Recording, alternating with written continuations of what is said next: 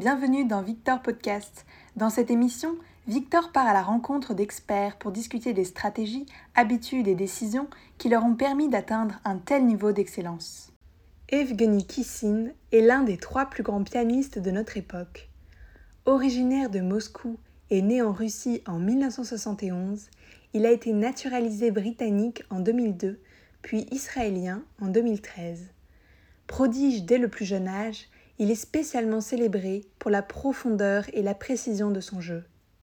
This interview will be in English because it was simpler for Evgeny to speak in that language. So for a quick English introduction, Evgeny was born in Moscow in 1971 and was later naturalized British and even later Israeli. And he's widely considered as one of the very best pianists in the world, probably of the top 2 or 3 best pianists. He's very, very good for his depth and precision of his playing, and you can listen to him in any of the major concert halls all around the world. Enjoy! So, nice to meet you. Likewise. You're not only a great pianist, probably one of the best in the world. Thank you very much. But you're also a composer and a writer, because you wrote a book about your story a few years ago. A little bit. So what's going was, the first question I had for you was, what is the book that you gave the most in the past year? Or what are 2 or 3 books that influenced your life a lot? I could mention a couple of books which influenced me and my life a lot. Both of them were written in Russian in mid-1990s. The first one of them, which I read a few years after it was published, was about the Shakespeare authorship question. The author of the book did not exactly propose an entirely new hypothesis, but developed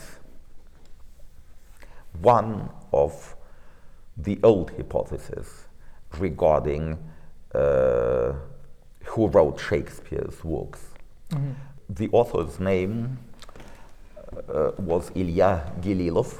Mm-hmm. The book was very special and influenced me a lot, not only because of the Shakespeare authorship question per se, but also because, according to the author, whose hypothesis convinced me, the story behind it was extremely special and moving.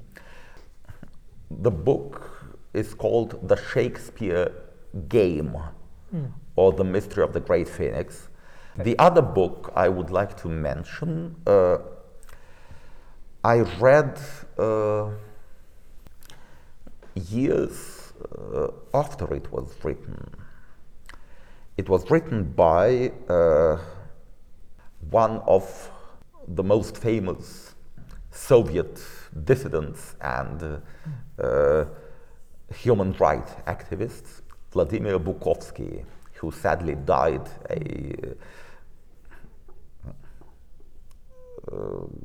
less than 2 years ago. That book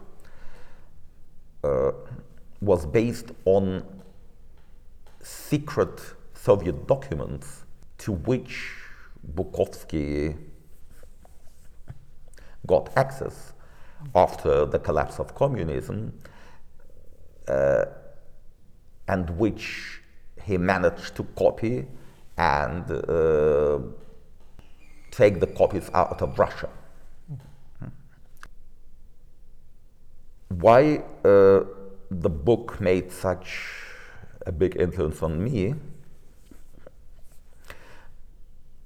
Of course, having lived in the former Soviet Union, I knew a lot about the communist crimes. But that book, the documents quoted in it, demonstrate give witness not only of communist crimes, but also of the Western complicity. And that, the extent of that, was a real shock and revelation for me. Actually, that book was published in French soon after it was written, in 1990s.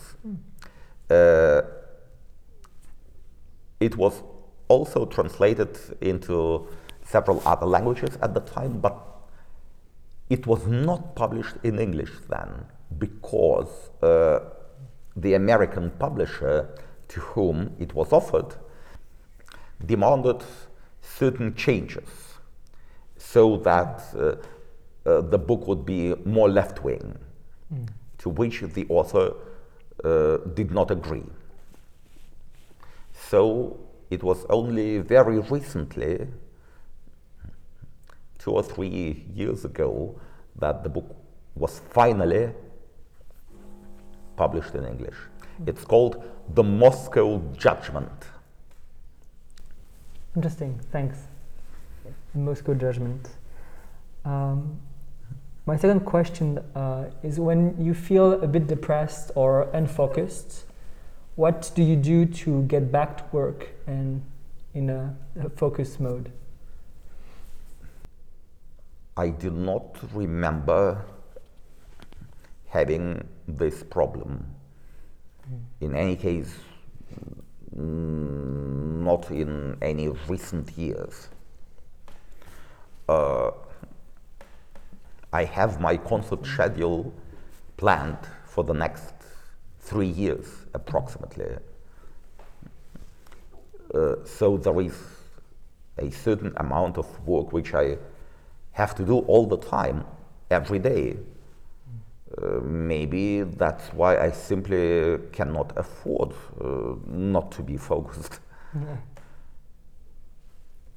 So this is very methodic. You don't have to think about anything. There is work to do, so you just do it.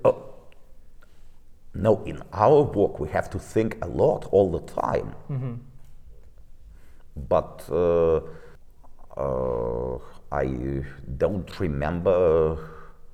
You can't remember working better at times and worse at other times in the past? Well, of course, I can get tired, and I do. Yeah. But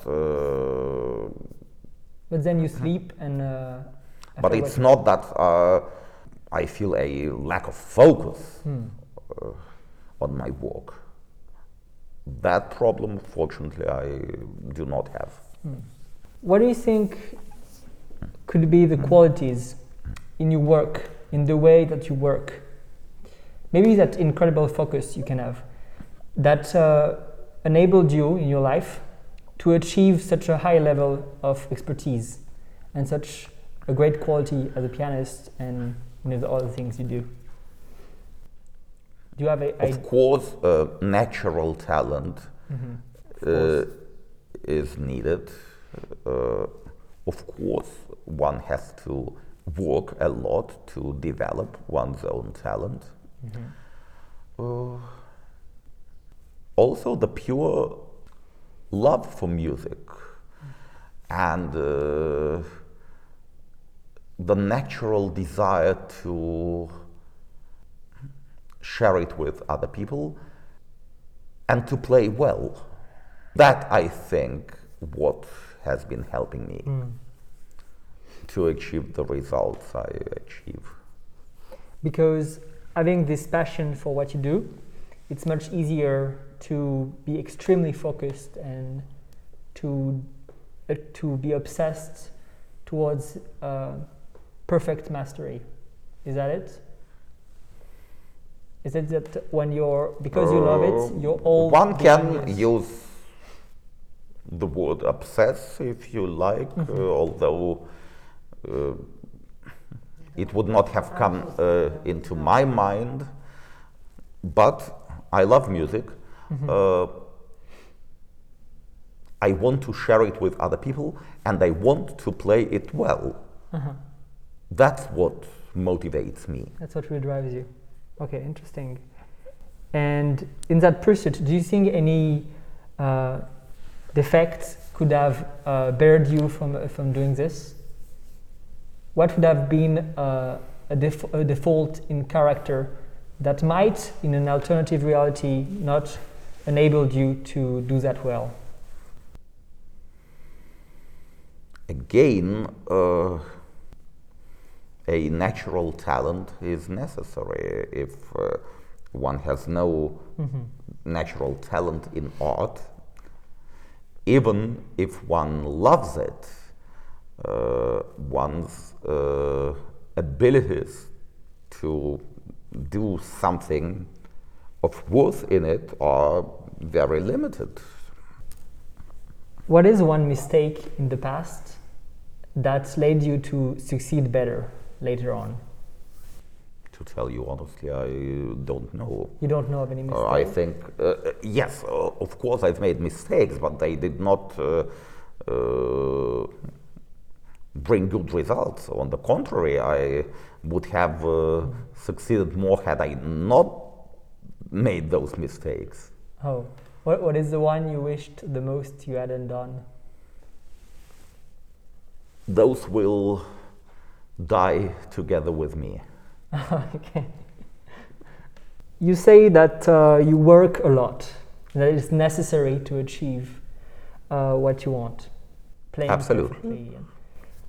But it's not exactly clear for everyone. How do you work a lot? Do you have an opinion on how do you work hard?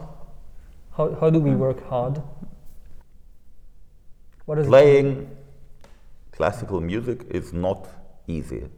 Playing it well is very difficult. Therefore, in order to play well, one needs to work a lot.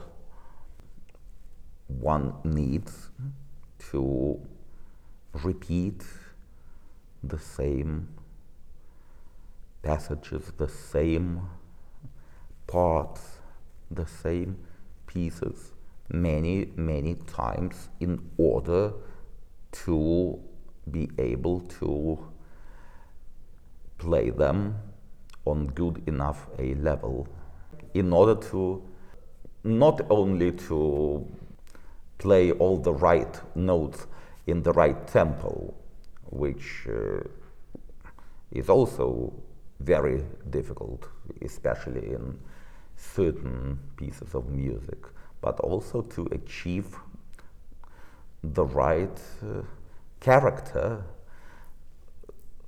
to express all the wonderful things which the composer put into the music, the qualities of the music itself, to reach a level which approaches the level of the music itself,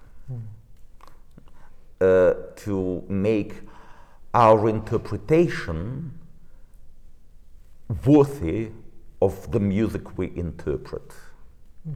You're trying to achieve some kind of perfection that you know is theoretically impossible to perfectly achieve, but you do your best to focus and progress every little step towards it. Is that it? Is that your goal in playing, in working on music? I would not use the word perfection. It's not about perfection, but we play great music. And I would say, in order to have the moral right to play it, we need to bring our interpretation of great music as close as possible to the level of the music itself. If you could look back in the future and talk to yourself at 20 years old, what would you tell yourself? Basically, in essence, it's the same question you asked a few minutes earlier, so my answer will be the same. This will die together with me. It's very puzzling to me. It seems the traits that define you the most is being extremely focused. Would you say this is true? Do you mean focused on my work? Yeah, in general, yeah.